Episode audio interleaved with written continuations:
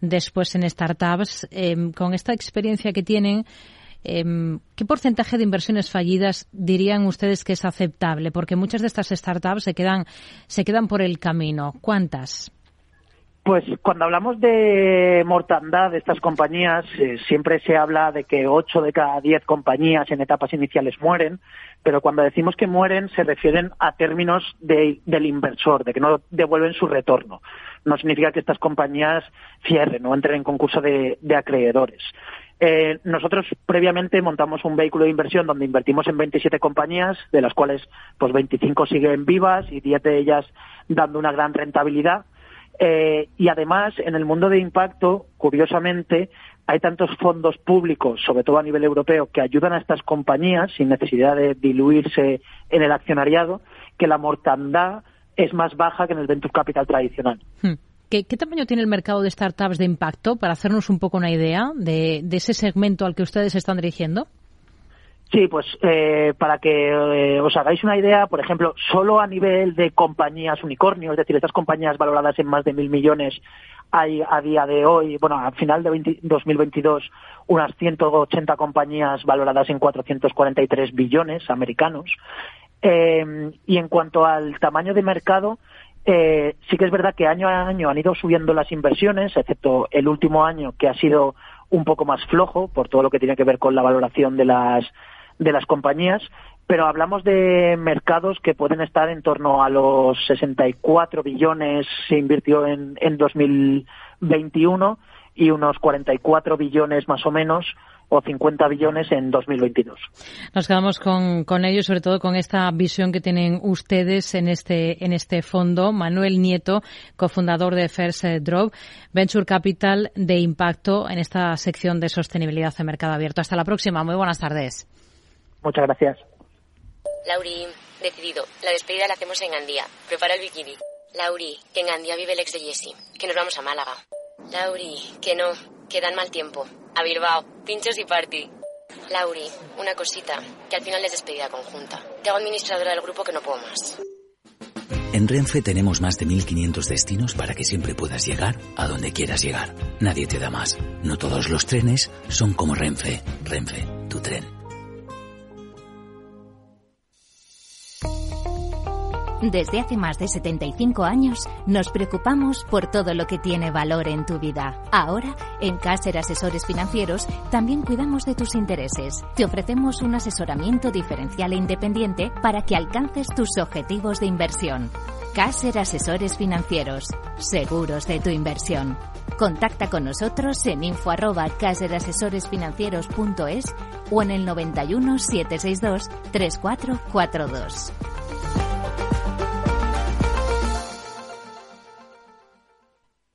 En Darwinex hay más de 100 millones de euros buscando traders con talento. Ya hemos pagado más de 4 millones en comisiones de éxito. Si te tomas el trading en serio, únete a Darwinex. Capital en riesgo. Datos actualizados el 16 de septiembre de 2022. En la era de la realidad virtual y teletrabajo, las empresas utilizan cada vez más los servicios en la nube e Internet se convierte en la nueva red corporativa. Pero la nube no siempre es un entorno muy seguro. Zscaler, con su nuevo y radical modelo Zero Trust, asegura usuarios y cargas de trabajo tanto de aplicaciones públicas como privadas. Descubra más en zscaler.es.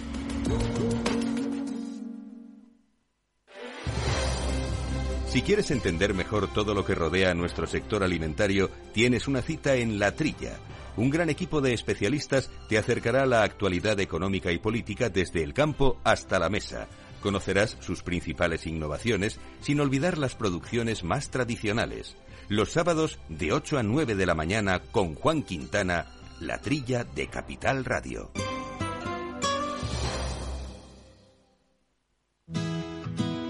Tienes claro lo que quieres. En Cuchabank te lo ponemos fácil. Hipotecas Cuchabank, donde terminan las comparaciones. Más info en cuchabank.es. Mesa y Descanso es el programa donde Mar Romero te acerca cada fin de semana los mejores productos, te invita a disfrutar de los buenos vinos de cada denominación de origen y a conocer restaurantes y lugares de ocio con un encanto especial. Mesa y Descanso, los domingos a las 13 horas, aquí en Capital Radio. ¡Vaya acción! ¿La has visto? ¿Qué acción? Una acción gratis. Ahora consigue una acción gratis por hacerte cliente de XTB y descubre cómo se siente un inversor en bolsa. Descarga la app de inversión de XTB, hazte cliente, haz tu primer depósito de cualquier importe y disfruta de tu acción gratis para empezar a invertir. Invertir implica riesgos. Términos y condiciones de la promoción en xtb.com. Escucha cada jueves, a partir de las 11 de la noche, en Líderes Globales, las entrevistas que Raúl Castro nos trae desde Florida. Personas inspiradoras de habla hispana que han destacado en sus actividades más allá de nuestras fronteras y que nos dejan sus enseñanzas y aprendizajes desde el punto de vista más personal. Líderes Globales, con Raúl Castro, en Capital Radio. Mercado Abierto con Rocío Arbiza.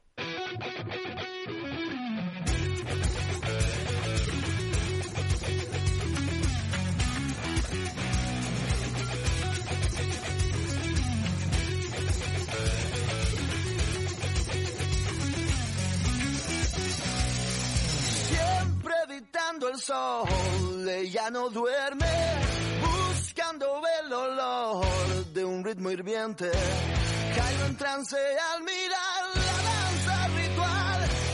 Caigo en trance al respirar el sonido tribal. Yeah.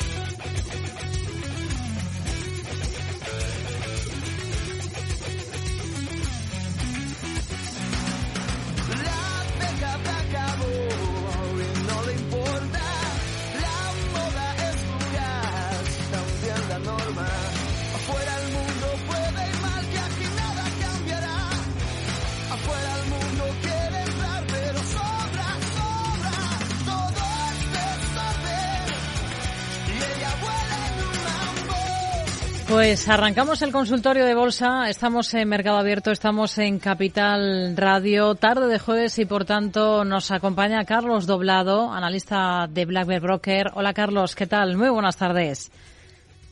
Hola Rocío, buenas tardes, ¿cómo estás? Bueno, aprovecho lo primero de todo para recordar a nuestros oyentes eh, cómo pueden participar en este espacio, cómo pueden hacer para que nosotros resolvamos pues aquellas, eh, en alguna medida, dudas que tengan ahora mismo con sus inversiones.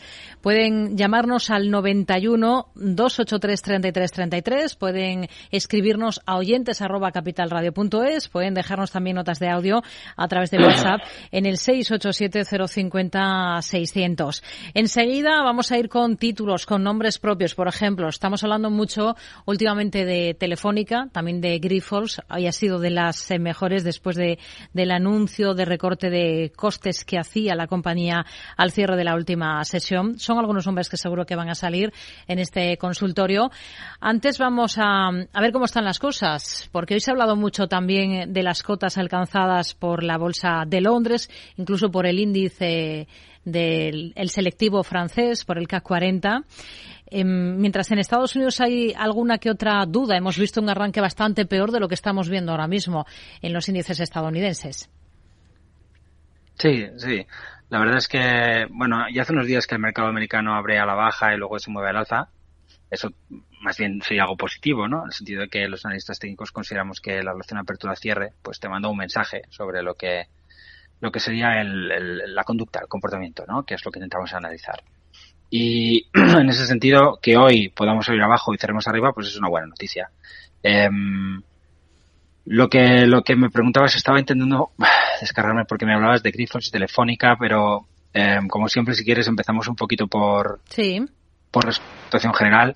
No hay demasiados cambios. Si recuerdas, la semana pasada hablábamos de que, de que el Dow Jones estaba en una, un poco en una necesidad de apoyar con una, con un nuevo movimiento alcista, el, lo que había hecho el Nasdaq o el Russell o otros índices en las últimas semanas, que se habían movido pues al alza con bastante tranquilidad, a pesar de que, bueno, la semana pasada lo, vimos a todo o al conjunto del mercado cayendo y no hemos visto nada nuevo en el, en el caso del Dow. Es decir, si nos fijamos en un gráfico, pues veremos que sigue ahí en un movimiento bastante plano. Eh, el, el otro día con la de inflación los precios se movieron hacia la zona de resistencia y ahí está, en una banda lateral muy pequeñita, en lo que podría ser una especie pues, de triángulo, que ya habría sido roto al alza, pero no está generando nada en los precios, con lo cual, pues probablemente no, no es un triángulo, es que estamos en otro tipo de patrón eh, lateral, que podemos ver que tiene dos soportes importantes, uno en la zona del 33.600, otro en la zona del 32.900. Puedo usar gráfico para return porque ah, en gráficos a tan corto plazo, pues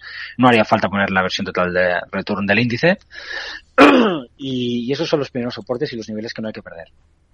Perdemos esos soportes, entonces empezaríamos a ver una presión bajista que, bueno, que hasta ahora no hemos visto y que, que hace, hace pues eh, semanas que el mercado no manifiesta desde octubre, para ser exactos, el mercado vive un rally comprador que ha tenido un momento de cuestionamiento, que es el, este, estos finales ¿no? de diciembre, y que en principio el mercado superado pues reconstruyéndose, reconstruyéndose con un movimiento lateral, posteriormente roto al alza los primeros días del año.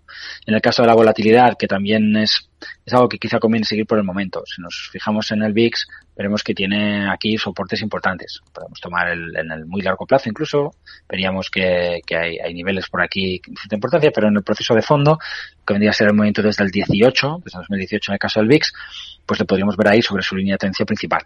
Entonces, toda esta zona de, de, la, de, los 18 a los 20 puntos son un soporte muy importante.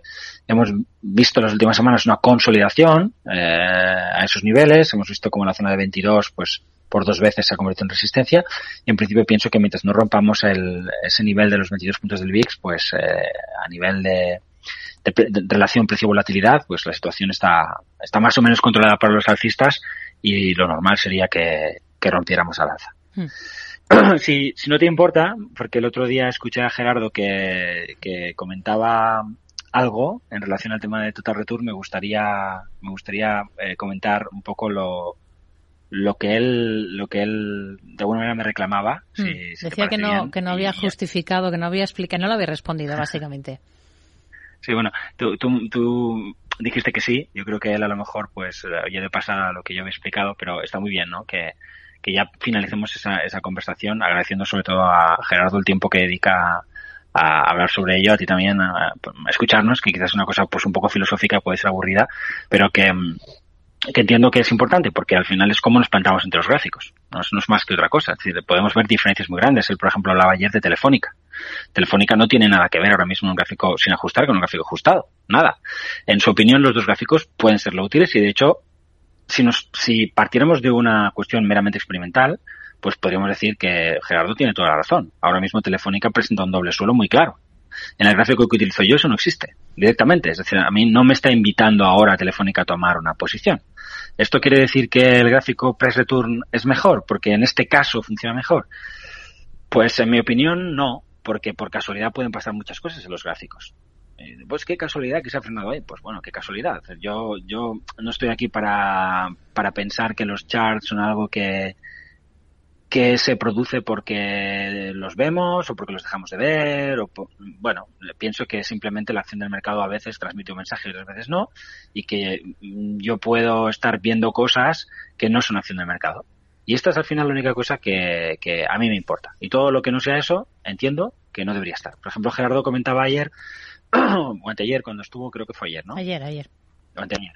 ayer o anteayer, bueno. Ayer miércoles. Eh, sí, él, él, hablaba sobre, bueno, sobre si por ejemplo había que ajustar el gráfico en una reducción de capital. Eh, que, claro, también, es la inversa de una, de una, de una ampliación de capital. Solo que las empresas cotizadas no suelen hacer reducciones, reducciones de capital. Entonces, si las hicieras, tendrías que hacer un, un ejercicio como el que sería un contra-split. Pero efectivamente, una reducción de capital sí tendría que ser ajustada por la ampliación porque es, un, es una contraampliación, vamos a decirlo así, ¿no? Um, la cuestión que él, que él me pedía un poco que, que, contestara es, la siguiente. Sea, el dividendo es una entrega de capital. El dinero sale de la empresa, sale del engranaje económico que es, que es una compañía, eh, y por tanto, para mí es como si no hubiera estado nunca. Entonces, lo que yo hago es quitar todo eso del pasado. Eh, o, si, si hago un total return, pues considerar que ese, ese dinero no ha salido nunca. Porque hay dos caminos para hacer un ajuste el ajuste que hacemos con títulos no es igual que el ajuste que hacemos cuando tomamos la versión total return de un índice, por ejemplo. De hecho, es, pero aunque no sea el mismo camino, podría ser incluso el camino contrario, el efecto es el mismo. De alguna manera, lo que en un caso haces es eliminar del pasado todo lo que habría supuesto ese en la caja como si nunca hubiera estado, y lo que haces en un total return es considerar que ese dinero no ha salido, como si no hubiera salido. En realidad lo ha hecho, pero yo voy a partir de la base de que no salió. Ese sería otro, otro modo de hacerlo, ¿no? Pero llegaremos a la misma conclusión, que es que aquello que eh, no tiene que ver con, con, las expectativas, pues no tiene que estar. Eh, entonces, cuando, por ejemplo, Gerardo habla de por qué no tengo que ajustar un, un dividendo, o sea, un hueco cuando una compañía pues eh, se gasta su dinero en amortizar deuda o en comprar maquinaria, porque eso no ha salido de la compañía. Es decir, el, dinero sigue en la compañía. Ahora tiene menos deuda o ahora tiene más máquinas. Esas máquinas valen lo que valía la caja que has empleado en las máquinas.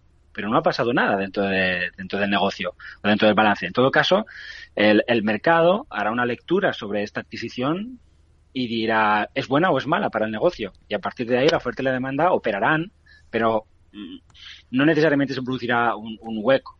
Eh, o sí, porque si se produce un hueco, que puede producirse, es un hueco que no se ajustará. ¿Por qué no se ajustará? Pues porque eh, no, no, debe, no debe ser ajustado. Es decir, ha pasado algo en la compañía que cambia a la compañía y eso generará un hueco. La oferta y la demanda interactúan, dejan un gap y ese gap se mantiene ahí. Es un hecho que tiene que ver con la vida de la empresa. Pero pagar un dividendo, cuidado, que es diferente que conceder un dividendo, no tiene nada que ver con la vida de la empresa. Es decir, el día que yo comunico que voy a pagar un dividendo, el mercado puede dejar un hueco. Cuando yo lo comunico. Pero, no, pero cuando yo lo pago, dejaré otro dividendo, otro hueco. El primer hueco es un hueco que sí tiene que ver con la oferta y la demanda. El segundo hueco no. El segundo hueco es solo un hecho contable. Mm, a ver, cuando, cuando yo sé que se va a pagar un dividendo, yo sé que el día siguiente el valor va a abrir al precio de cierre menos el dividendo que está previsto. Es algo que yo sé, como pasa con un split. Mm, es algo, es algo que además, por ejemplo, si, si yo utilizo una pantalla de Bloomberg, eh, el día que se paga el dividendo, esa pantalla de Bloomberg eh, no está mostrando la caída. Es decir, si por ejemplo el valor por ciento la baja porque ha dado un 2% de su caja en dividendo, eh, ese, eh, cuando yo vea la pantalla, el valor estará bajado un 2% respecto al día anterior, pero en mi pantalla no va a salir en rojo, va a salir en gris, como si no estuviera bajando, porque de hecho no está bajando. Desde no ha pasado nada en la compañía. Entonces la compañía no baja, ha bajado el precio, pero no la compañía. La compañía es la misma. Por eso eh, solo tiene que ser ajustado aquello que tiene que ver con cambios en las expectativas que el mercado pueda tener sobre los activos, que no es nada más y nada menos que lo que la oferta y la demanda van a, van a intentar descifrar. Eh, por eso las plataformas ya hacen este ejercicio. Eh, ya lo hacen. Si mañana el IBEX 35 da un dividendo del 1% y el Dow Jones baja un 1%, o sea, imaginemos que el IBEX bajase un 1% cada vez que el Dow Jones baja un 1%. Es un supuesto estúpido, pero vamos a imaginarlo. Entonces, al día siguiente, o sea, cierra el mercado, el Dow Jones baja un 1% y al día siguiente, cuando el mercado abre, abre menos 1. Pero además es que el mercado ha dado un dividendo de un 1 más. Entonces abre menos 2. ¿De acuerdo? Bien, ese primer hueco, el hueco que produce el Dow Jones, es un hueco que yo no tengo que ajustar. O sea, es un hueco que, que responde a lo que ha pasado en el mercado, a, las, a los cambios de expectativas, a la oferta y a la demanda. Pero el hueco que producen los dividendos, ese sí lo tengo que ajustar, en mi opinión, porque ese es un, es un hueco que se va a dejar pase lo que pase en el mercado. No tiene nada que ver con lo que, con, con, con las expectativas que, que, los agentes tienen sobre las, hmm. las acciones que cotizan. Y es ahí un, un, poco donde, donde yo pongo la frontera. Por eso hablo siempre de acción del, del mercado. Porque lo que me interesa es eso. No me interesa si sube, baja o qué color tiene, es decir, eso, o qué música me gusta, como decía el otro día, ¿no? Sino solamente si aquello que estamos haciendo eh, responde de la mejor manera posible a, a, lo que queremos hacer. Y yo siempre digo lo mismo, cuando nos acercamos al mercado determinado, siempre estamos lejos. No estamos cerca, siempre estamos lejos. Y la cuestión es que podemos estar un poco más lejos o un poco menos lejos. Pero, pero la realidad nos está vedada. Es, es demasiado complicada. Entonces intentamos acercarnos con nuestras humildes herramientas. Eh, cuanto la, en cuanto que la herramienta se acerque más a lo que quiero hacer, pues normalmente, eh, en una mayoría de los casos, pues eh, tendré mejores soluciones. Mm. Eh, es verdad que ayer, pues con Telefónica, mmm, oye, ahí está el doble suelo de, de, Telefónica. Muy bien, puede salir los libros de análisis técnico, pero para mí eso no existe. Es una casualidad.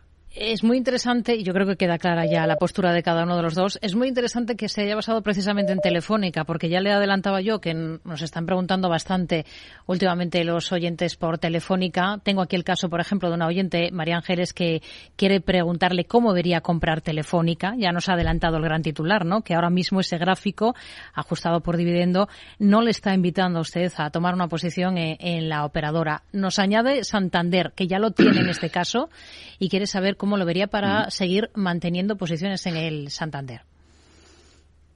Vale, el caso de Telefónica lo podemos ver muy claramente en el chart, ¿no? Aquí tenemos un chart que tiene un doble suelo y esto es una señal de compra, ya está. Es decir, por análisis técnico es que no hay discusión posible en cuanto a lo que yo veo.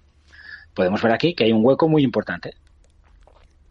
Se deja a finales de noviembre o primeros de diciembre. Este gap, bueno, es un dividendo. Entonces, si yo eh, hago una intento, o sea, le pido a mi software que me ajuste eso, pues normalmente ese, gap desaparece. Ya está. Es otra cosa. Y esta es la acción del precio. La otra no. O sea, esta es la acción del mercado. La otra es la acción del precio eh, sin que yo me dé cuenta o sin que yo considere que ese hueco que viene, que se produce esencialmente por el pago de un dividendo, porque puede haber pasado otra cosa, ¿no? Puede, pues lo que digo antes, el, Dow Jones Industrial puede haber caído un 5% ese día, entonces el, valor habrá cayendo mucho. Vale, ese hueco es, el producto de las dos cosas. Yo solamente voy a restar la parte que no es mercado, que es eh, eh, esa entrega de dividendo que he hecho que he hecho el título. Y veo que aquí lo que tengo es otra cosa. De hecho, pues lo que puedo decir es, bueno, yo no necesito un doble suelo en Telefónica para comprar ahora mismo. ¿Por qué? Pues, pues, pues muy sencillo. Porque uno, ya he tenido un doble suelo más pequeño hace, hace algunas sesiones aquí. Es decir, con la altura del 355 yo ya tengo un patrón de doble suelo. No necesito el otro. Dos, aquí tengo otro que viene de mucho más atrás y que he podido seguir por una cuestión de si en octubre crees que vas a ver un suelo de mercado, pues eh, este doble suelo en Telefónica puede, pues puede tener interés. Y de hecho, así hablamos, en tu programa lo comentamos. Y yo te decía que yo personalmente no iba a ir detrás de Telefónica porque el sector telecom me parece ya muy convincente y, sobre todo por una cuestión sectorial. Si yo me tomo el, el, gráfico del, sector, que creo que es este, no, es este, es, es, es, X, es KR, si no me equivoco, es X, puesto XXR. A ver si lo localiza. Sí, es este aquí. Si yo, si yo tomo el gráfico del sector, veo que aquí tiene un patrón muy amplio roto a la baja. Entonces a mí eso, pues bueno, puestos a trabajar, prefiero no trabajar contra algo así. Creo que no va a funcionar porque como soy alcista para todo el mercado, pues soy alcista también para, para el sector, pero prefiero no, prefiero buscar en otro lugar y ya está. Eh, pero si hubiera querido entrar en Telefónica, pues aquí ya tengo mi invitación, ya tengo un pequeño doble suelo. Ahora tengo uno más grande en un gráfico que no está ajustado, es verdad, lo tengo pero si hago ese ajuste veo que no, que aquí no ha parecido nada, que como diría Gerardo, sabiamente, eh, esto no es más alcista hoy que ayer, ya venía siéndolo en cualquier caso, ¿no? Y no necesito ese doble suelo eh, para, para pensar que, bueno, Telefónica es un valor a mantener, eh, es un valor a comprar. incluso aunque tuviera un gran doble suelo, me plantearía seriamente si es, si es el momento de comprar, porque de forma general yo ya debería venir bastante comprado a estas alturas de, del movimiento, en mi opinión, si, si quiero participar de, de lo que estamos viendo las cosas. Y en el caso de Santander es momento de mantener, que es lo que nos pregunta esta oyente. Sí, sí, sí. yo mantendría por una cuestión sectorial y por una cuestión del título. El título tiene, tiene un proceso, espera, que voy a poner telefónica. El, el título se ha movido hacia, hacia sus resistencias, como lo ha hecho BBVA, las ha superado. Eh, tenemos al sectorial en zona de resistencia, es verdad, no sé qué, no sé qué tal le habrá ido hoy. Un segundo, vamos a verlo. Pero bueno, mira, fíjate, pues hoy el sectorial ya claramente ha roto al alza. bueno, ya lo habría hecho, ya lo había hecho previamente, ¿no? Eh, sí, claro. Ya, y hace días que está por encima de esa resistencia. Eh, creo que a lo mejor si vemos el gráfico sin dividendo, eh, es cuando decimos, no, pues hoy está rompiendo. Pues ves, ahí lo tenemos. Sin, o sea, sin hacer ese ajuste, sin quitar los dividendos, nos encontramos con que el sector está en zona de resistencia. Es decir, nos podría parecer que es una zona peligrosa pero lo cierto es que si yo hago ese ajuste, lo que me di cuenta es que ya hace días que está por encima de la resistencia. Entonces no tengo ningún, no tengo por qué estar preocupado. Pero lo que ha pasado hoy no, es, no, nos ha llevado a una resistencia, nos ha alejado de la resistencia un poco más. Hmm. Vamos a ir con más dudas. Por ejemplo, vamos a seguir con el eh, sector financiero. En este caso vamos a irnos a Italia. BPM, el ticker de, el banco BPM, el ticker es BAMI. Nos pregunta José desde Valencia por esta entidad, la tiene en cartera, entró a 3,80 y lo que quiere saber sobre todo es dónde poner un stop para esta posición y qué, a qué hoy puede aspirar con, con esta inversión que tiene en este banco en BPM. ¿Cómo lo ve técnicamente? Pues es un, pues ya hemos visto el sector, ¿no? Que ha roto resistencias importantes últimamente, como lo ha hecho BBVA, como lo ha hecho Santander. Eh, en su caso, el, el, banco italiano viene mucho más adelantado en el proceso, entonces está en su vida libre. Yo lo entendería, ya está. No hay más que, no hay más vueltas que darles en un momento como el actual, donde la renta variable está, está fuerte. Es decir, nos podrá dar más o menos miedo por lo que, por lo que nos cuentan pues sobre la, la recesión que ha de venir, el coco y todo esto, que a lo mejor llega, pero de momento la bolsa no se lo cree. Y si se lo cree, si cree que va a haber una recesión, desde luego la apuesta no es una recesión dura, ahora mismo, en los mercados. Así que, pues yo me quedo con, con la acción del mercado. Sabes que los, los economistas son esa, son esa raza de expertos que ha predicho eh, 12 de las últimas tres recesiones, ¿no? Continuamos con más, pues. con más dudas.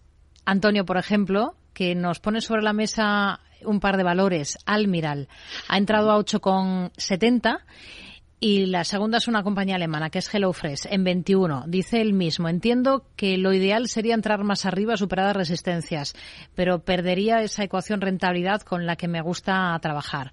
En todo caso, le, le interesa que le dé su visión sobre estas dos posiciones que tiene en cartera, Almiral a 8,70 y HelloFresh a 21.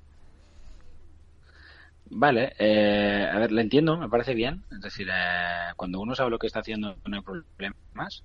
Eh, él, sabe que está tomando una posición quizá un poquito antes de tiempo, pero al mismo tiempo sabe que consigue un stop muy cercano y por tanto una ecuación riesgo-beneficio mucho mejor. Se va a equivocar más veces, pero puede, aunque pueda parecer contraintuitivo, acabar ganando más dinero que, que el que espera ruptura, porque aquí la ruptura está lejana y siempre hay más. Siempre puedes irte a buscar la siguiente resistencia porque aún quiero estar más tranquilo. Y, eso está lejos. En un mercado altamente volátil como es el actual, como suele suceder en mercados bajistas, pues eso está, está lejos. Eh, lo único que tengo claro yo, y no me desagrada la idea, es el stop. Es decir, por debajo de 8,6, desgraciadamente, eh, al menos hay que cerrar media posición. Luego quizá podemos ver qué pasa con el volumen, etcétera, porque obviamente no tiene mucho sentido una ruptura a la baja.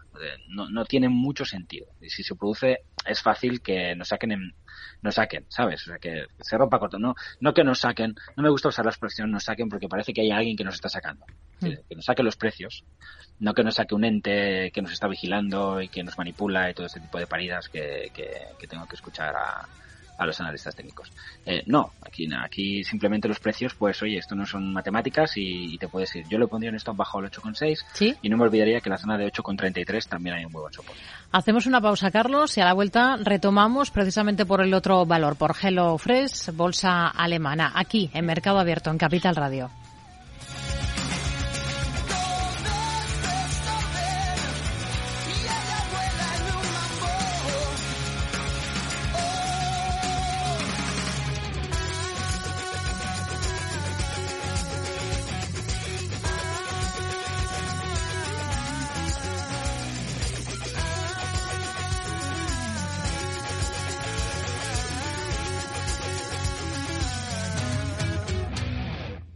En Hipercor y el supermercado El Corte Inglés siempre tienes buenos precios. Como la pescadilla de pincho, piezas de 1 a 2 kilos a 9,99 euros el kilo. O la tarrina de fresón de Huelva que tiene la segunda unidad al 50%. Comprando dos, la segunda tarrina te sale a 1,50 euros. En Hipercor y supermercado El Corte Inglés. En tienda web y app. Precios válidos en Península y Baleares.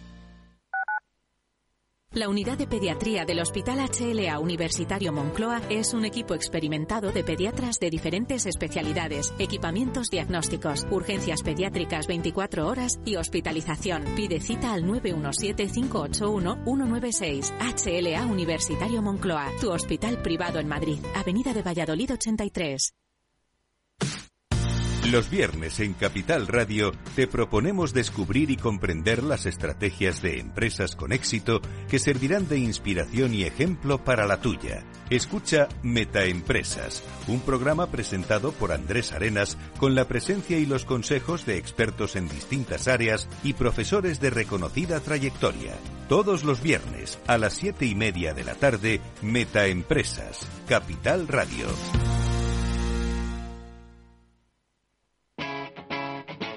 Capital Radio.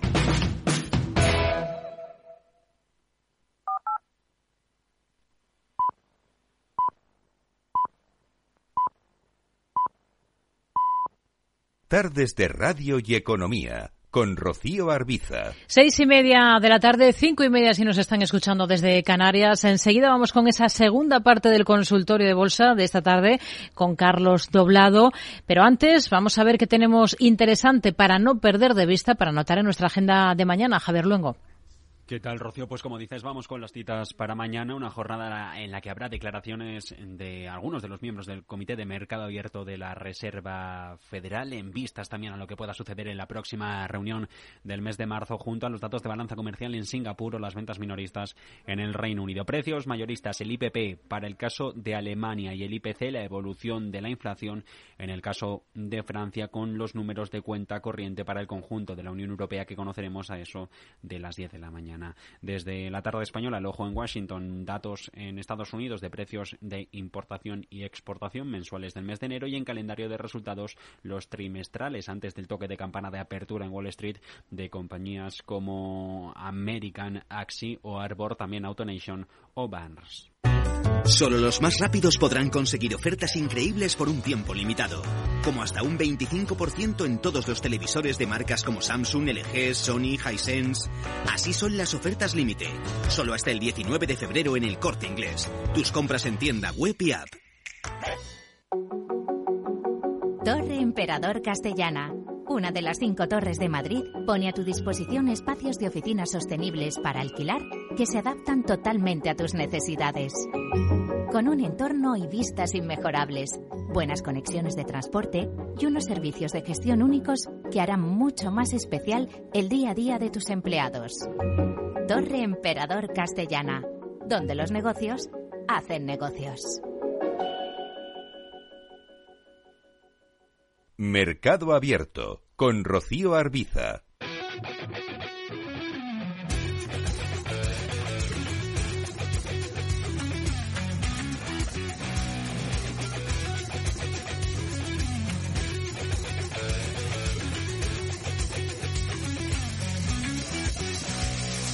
Siempre editando el sol, ella no duerme, buscando el olor de un ritmo hirviente. Pues seguimos, vamos ya con esa segunda parte del consultorio de bolsa en mercado abierto en Capital Radio. Esta tarde de jueves estamos analizando valores, hemos visto cómo está el mercado con Carlos Doblado, analista de Black Bear Broker. Teníamos pendiente, Carlos, retomar en esta segunda parte con el valor que nos quedó ahí sobre la mesa, Hello Fresh, para el oyente anterior, que nos decía que tenía una posición abierta en 21 y ha cerrado a 22.16. Bueno, eh, el valor ya tiene un patrón de vuelta claro confirmado eh, hace meses. Eh, a finales de noviembre es un, pues una especie de doble suelo con una asa invertida, bueno, un, patrón de vuelta. Y por tanto, cualquier corrección hacia esa zona de los 24 ya, ya habría sido una, buena oportunidad teóricamente desde un punto de vista técnico. con lo cual 21 es aún mejor. yo lo que tendría es un stop bajo 20. bajo 20 las cosas se pueden complicar son muchas semanas aquí, muchos meses, siempre hay excepciones, ¿eh? y como mínimo cerraría media posición si perdemos el 20. El valor debería moverse en ese caso hacia la zona de 15. Evidentemente esto no mejora, como antes decía, antes de que se rompan resistencias, que en este caso pues, están situadas en la zona del 28.50. Por encima de ahí, pues ese primer patrón de vuelta sería la primera parte de un patrón más amplio. Es decir, ese, eso sería un, pues un doble suelo que forma parte de un doble suelo más grande, que ya veremos si se confirma. Eh, ¿Debería confirmarse? Sí, debería confirmarse. Eso es, eso es lo más probable dada la situación técnica del, título, por lo que ha hecho antes. Eh, el hecho de que ya haya roto los precios no hayan continuado al alza no significa que, eso no tenga una importancia, pero eh, sobre todo por una cuestión de entorno. Decir, todo está al alza y HelloFresh está aquí abajo, pues es raro. Probablemente probablemente es una, es, una buena oportunidad de comprar con, con esto bajo 20. Hmm. Vamos, si le parece, a escuchar una nota de audio de las que nos ha dejado alguno de nuestros oyentes en el 687050600 a través de WhatsApp. Muy buenas tardes, soy Juan Carlos desde Madrid. Buenas tardes, Carlos y Rocío. Eh, pregunta sobre Telefónica. Rápido, si va a ser que es la buena y hasta dónde. Gracias. Bueno, ya, ya le avanzaba yo que nos están preguntando mucho por, por Telefónica, pero bueno, damos por eh, eh, resuelta esa cuestión porque ya ha dado su visión sobre, sobre la operadora española. Sí. No sé si quiere añadir algo más. No, simplemente es esta idea de va a ser la buena, como si el valor no hubiera subido un 21% desde los mínimos de octubre. Pero claro, es que hay un dividendo enorme que no me permite ver que el valor viene siendo mínimos y máximos crecientes desde hace mucho tiempo. Es como, uy, por fin ha roto la resistencia, esta es la buena. No, si no ha roto ninguna resistencia importante.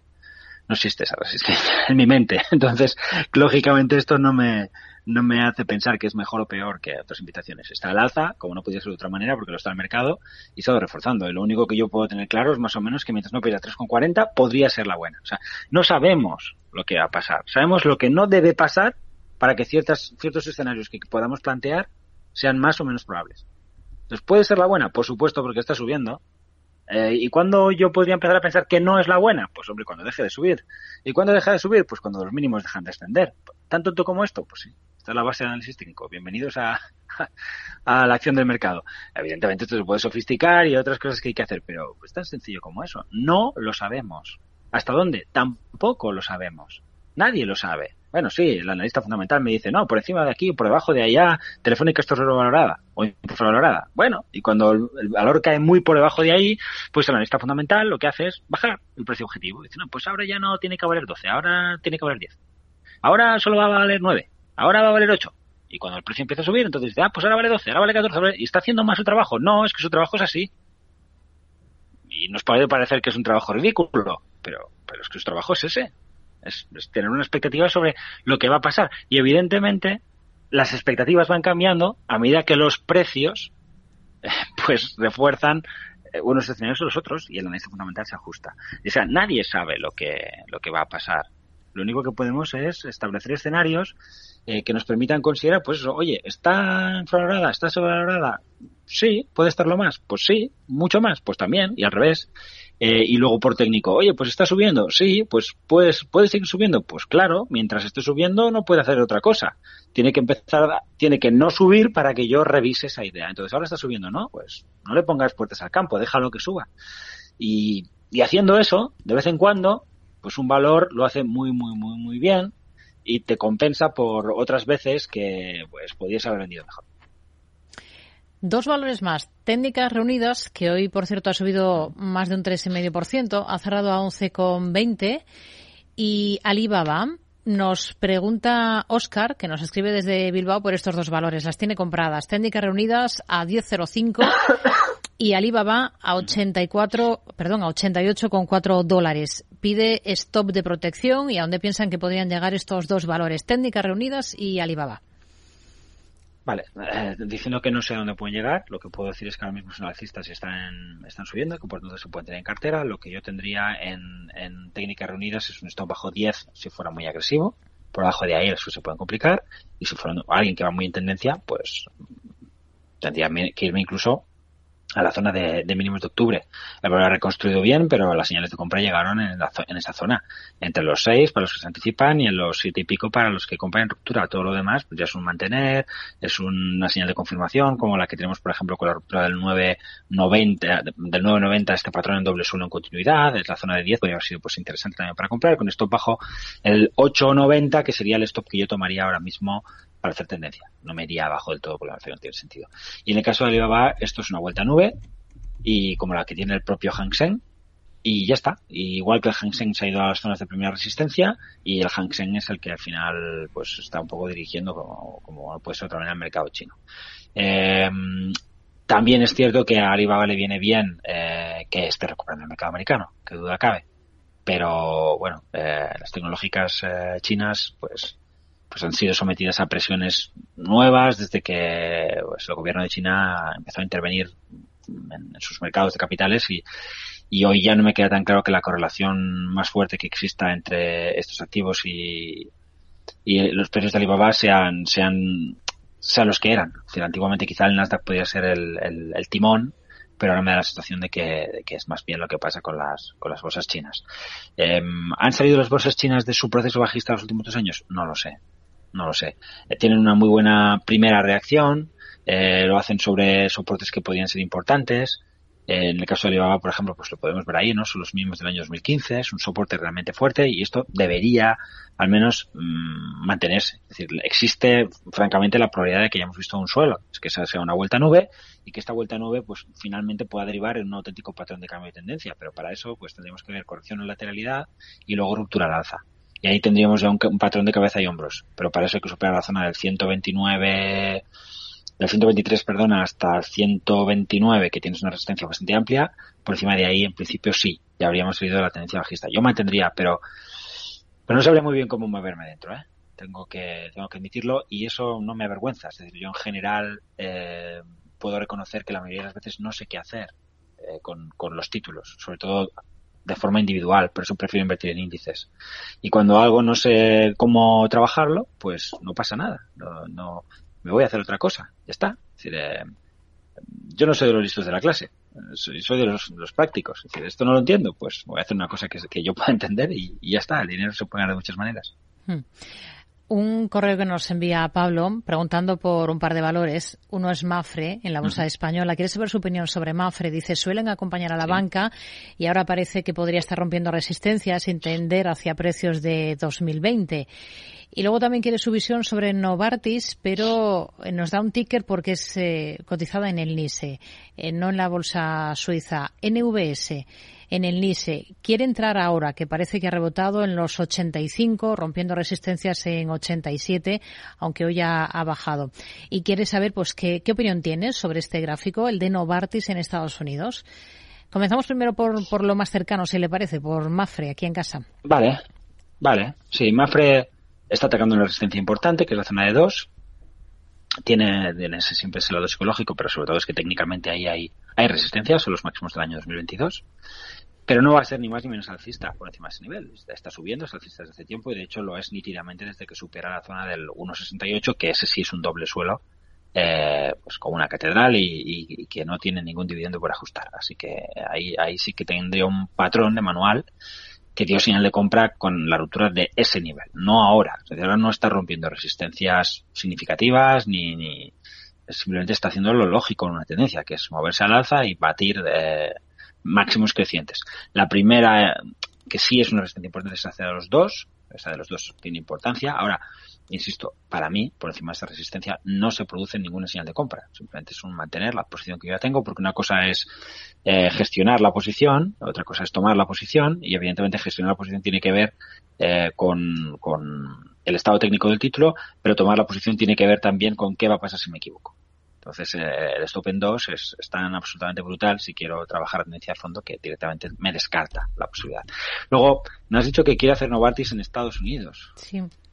El ticker eh, NVS nos decía en el, en el NISE.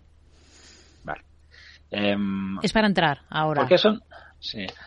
A ver, lo que hay que entender es que Novartis en Estados Unidos, voy a intentar encontrarla, y Novartis en Suiza, es la misma compañía. No es diferente.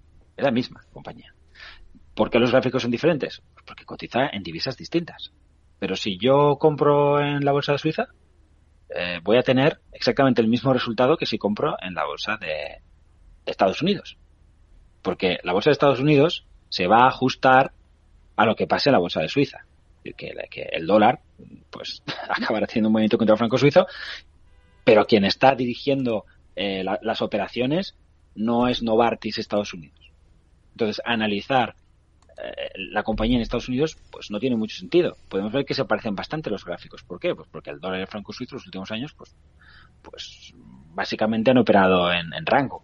Entonces no hay, no hay muchas diferencias a la hora de, ver una cosa o la otra, pero podríamos tenerlas. Entonces, bueno, creo que tener malas costumbres no, no está nunca bien y, y, por tanto, entiendo que si quieres hacer Novartis, lo que tienes que hacer es entender lo que pasa con Novartis. Y tú vas a entender lo que pasa con Novartis si ves lo que pasa en Suiza, en francos suizos.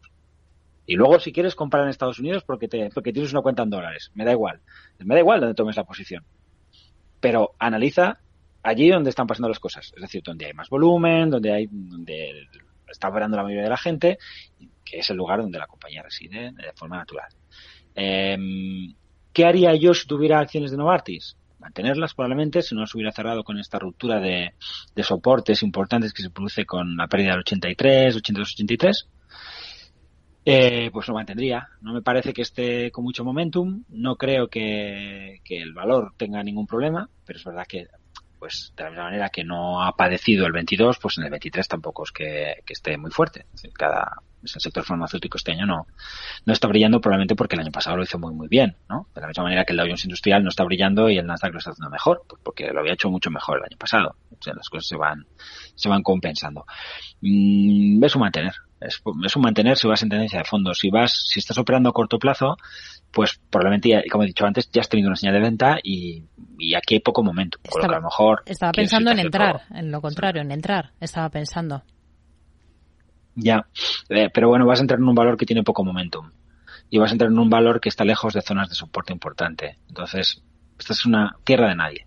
A mí, pues no me gusta demasiado. Hay soporte en 78, hay soporte en 76, hay soporte en 73,4 y podríamos seguir buscando soportes. Eh, no lo veo demasiado, o sea, no estoy en, no, no, no, estoy en contra para nada, pero creo que para, para que yo tomase una posición en Novartis tendría que tener más argumentos, es decir, tendría que estar complementando una visión técnica que no es desfavorable en tendencia, con elementos fundamentales que me gustasen mucho, que, me hicieran considerar que vale la pena pagar eh, una pérdida de tiempo por aquí durante algunas semanas o meses, porque en algún momento esto se va a reactivar, lo va a hacer con fuerza y no tengo, por supuesto, la garantía, ni mucho menos, de ser capaz de darme cuenta con los gráficos de que ese proceso ya ha empezado. A lo mejor cuando me dé cuenta, el título está en máximos históricos. Digo, bueno, pues Carlos me dice siempre que ahí ya, pues vaya viaje. Vale. Entonces, eh, si tienes otros argumentos, pues a lo mejor tienes que escuchar más bien esos argumentos ahora porque en algún momento, con paciencia, el aspecto técnico es bueno en proceso de fondo y, y debería reactivarse al alza el título. Hmm. Vamos a ir a... Al... Pero da igual en Estados Unidos que en Suiza, ¿eh? O sea, eso es lo que, sobre todo, lo que... Hmm. Bueno, siempre lo que nos que... dice cuando, cuando sale el nombre de IAG, que suele salir bastante en los consultorios, sí, ¿no? Sí, claro. Efectivamente. Sí, exactamente igual. Mercado francés. El ticker, le doy el ticker del siguiente valor que vamos a analizar a petición de David de, de Madrid. Es eh, G de gato y doble T de Tarragona. GTT. La compañía francesa es Gas Transport y nos pide su opinión sobre este valor. Tiene acciones ya compradas, las tiene a 104,80 euros, David. Esta compañía francesa de ingeniería naval, por lo que estoy viendo aquí. Vale. Eh, bueno, el valor tiene un soporte muy importante en la zona de 91 en el proceso de largo plazo, son los máximos previos a la crisis sanitaria. El valor se ha acercado a esos niveles de soporte, aunque no los ha alcanzado. Y quizá pues ha habido otros elementos de soporte como este, que es un tanto descendente, que, que han, funcionado bien y que nos permiten ver que la reversión del título sí se produce sobre un soporte importante, aunque no haya tocado la zona de 91, que hubiera sido, pues bueno, pues brillante.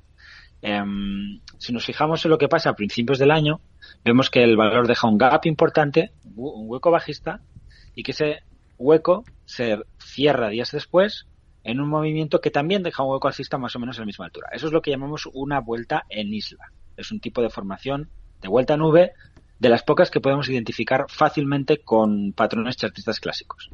Ya vamos a decir occidentales. Con patrones orientales, por ejemplo, aquí podríamos ver una formación de tipo Arami. Esta vela negra combinada con la vela previa, que es una vela de alta, podría ser un último suelo envolvente. Es un tipo de patrón, aunque parezca mentira, más de suelo que de techo. Y por tanto, aquí hay una serie de velas que también eh, habrían arropado la idea de un suelo en V sobre ese soporte importante. Y después, lo que hemos visto es una formación de cabeza y hombros ya con la ruptura de la zona 104 y pico y en principio todo esto pues es, son buenas noticias para el título yo podría perfectamente tomar una posición aquí y le pondría esto bajo la zona de 91 eh, evidentemente si la tomo aquí tiene que ser para irme bastante arriba si voy a asumir un stop de 91 eh, mínimo mínimo me tengo que ir a la zona 120 135 para que esto tenga sentido en términos de ecuación riesgo-beneficio hmm. Vamos a mirar a, a, Vidrala. Es un valor que también suele salir bastante en los consultorios aquí en, en Capital Radio.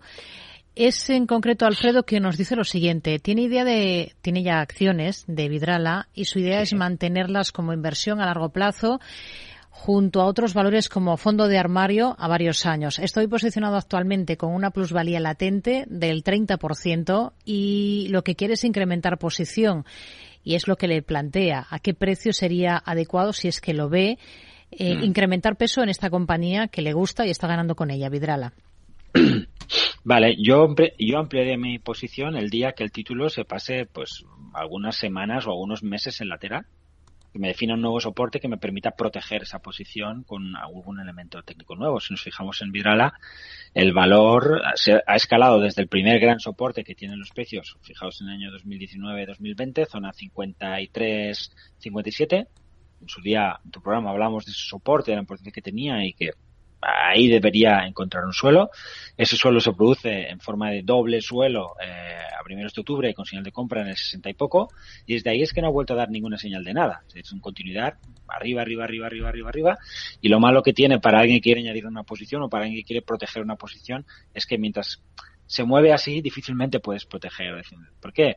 Porque es muy fácil que te salte un stop de muy corto plazo y luego se reactive el movimiento. Entonces tiene que ser un, un movimiento lateral que dure pues como decía antes, muchas semanas. Tenemos una lateralidad muy amplia.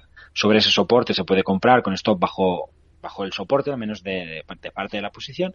Y si no, pues en la ruptura de ese eventual movimiento lateral, dure lo que dure, cuando se rompe, entonces puedes añadir con un stop por debajo de los mínimos del lateral. Ese sería el, ejercicio. Ahora estamos atacando una resistencia importante, estamos en el máximo histórico en un gráfico ajustado por línea de ampliación. Y hay quien dirá, bueno, pues yo compro porque se rompe la resistencia y ya compro. Y aquí tomo de nuevo las palabras de Gerardo. No es más alcista por encima de la resistencia.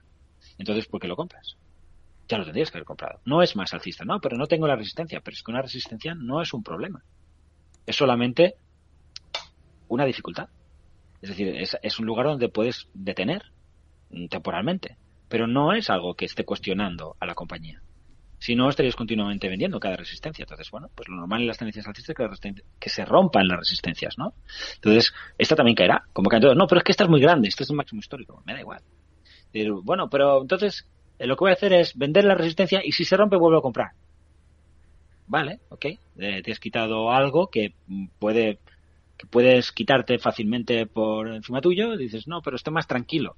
¿Por qué? No, porque porque ahora me pongo un stop bajo la resistencia, pero ¿qué estás haciendo, hijo? Te van a sacar. Entonces te, te, te, te van a sacar como si gente se case. No, el, el, precio te va a sacar. Es decir, por el hecho que te muevas por encima de la resistencia. No lo hace ni más ni menos alcista, está igual. Con lo cual, si mañana compras, pasado puede estar otra vez por debajo de ese nivel. Y muy por debajo de ese nivel. Y no por eso tienes que cerrar tu posición. Es esta idea de que porque voy a, porque rompo un máximo histórico ya no me puedo situar por debajo de ese punto.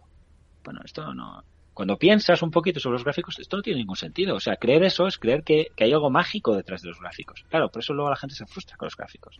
Porque espera de ellos cosas que no pueden pasar. Si fuera tan sencillo, yo no estaría trabajando, hombre. Estaría ahora jugando con mi hija en el comedor. Hmm. Así que mantener, y ya está. Juan Antonio nos envía un correo preguntando por Robbie tiene una posición uh -huh. abierta en el entorno de los 40, pues más o menos en los niveles en los que está. Ha cerrado ya a 40 y medio y, y quiere saber cómo, bueno, en realidad nos dice cómo abordar la presentación de resultados de la próxima semana eh, desde la posición abierta en este, en este valor. Está pensando en, en el muy corto plazo. ¿Qué le parece tener en cartera a 40, Robbie? A ver, si está pensando en el muy corto plazo, el valor, hoy he hablado de él en el confidencial, eh, por si lo quiera ver y ver las velas y tal.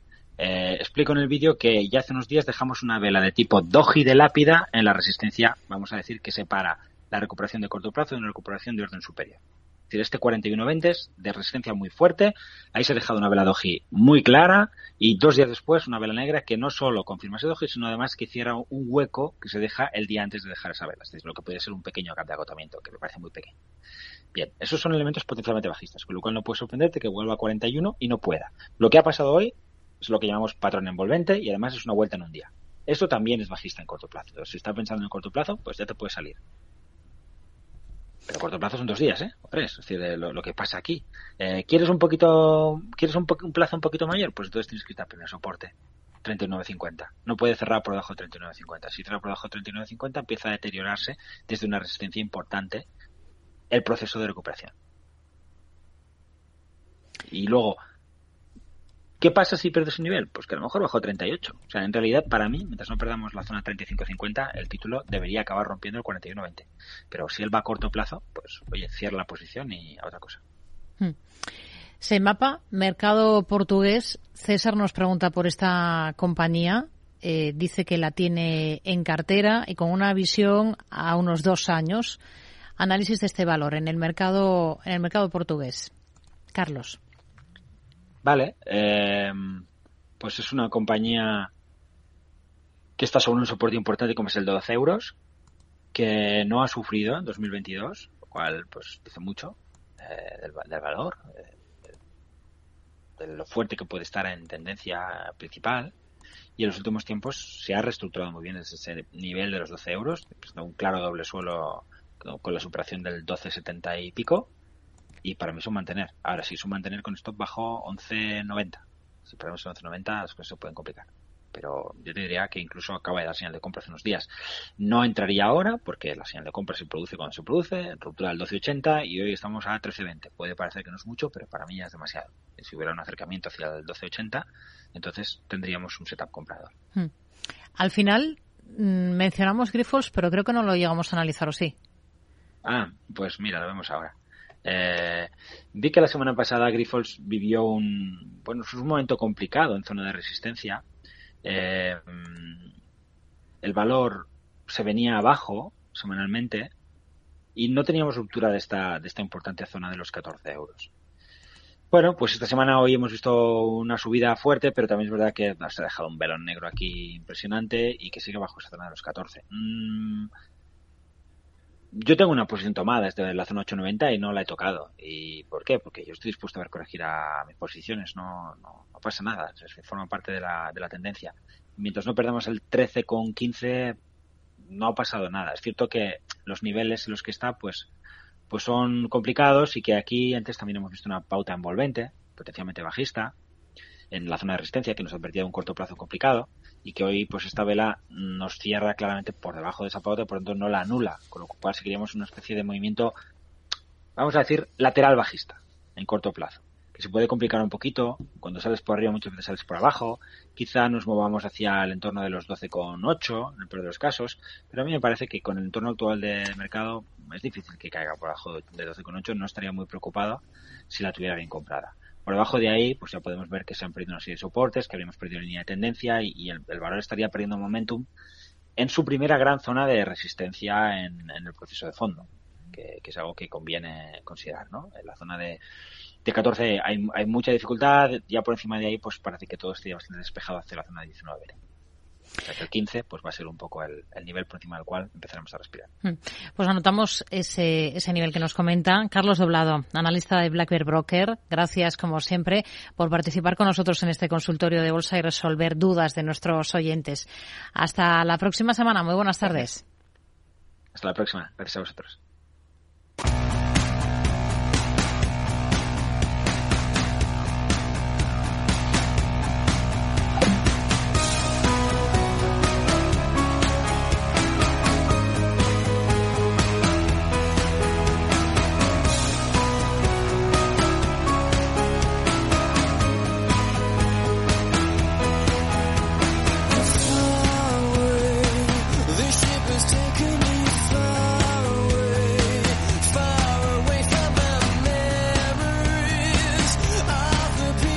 Terminamos, nos despedimos, como siempre, gracias por acompañarnos en Mercado Abierto desde las 4 de la tarde aquí en Capital Radio. Mañana les esperamos de nuevo puntuales a esa hora todo el equipo del programa a quien agradezco su trabajo, Javier Luengo, Selena Niezbala, Elisa Solano, Alejandro Moya y Jorge Técnico y Jorge Zumeta en el control técnico. Lo dicho, mañana volvemos, ahora noticias, actualizamos la información y llega enseguida Eduardo Castillo aquí a Capital Radio. Muy buenas tardes, hasta mañana.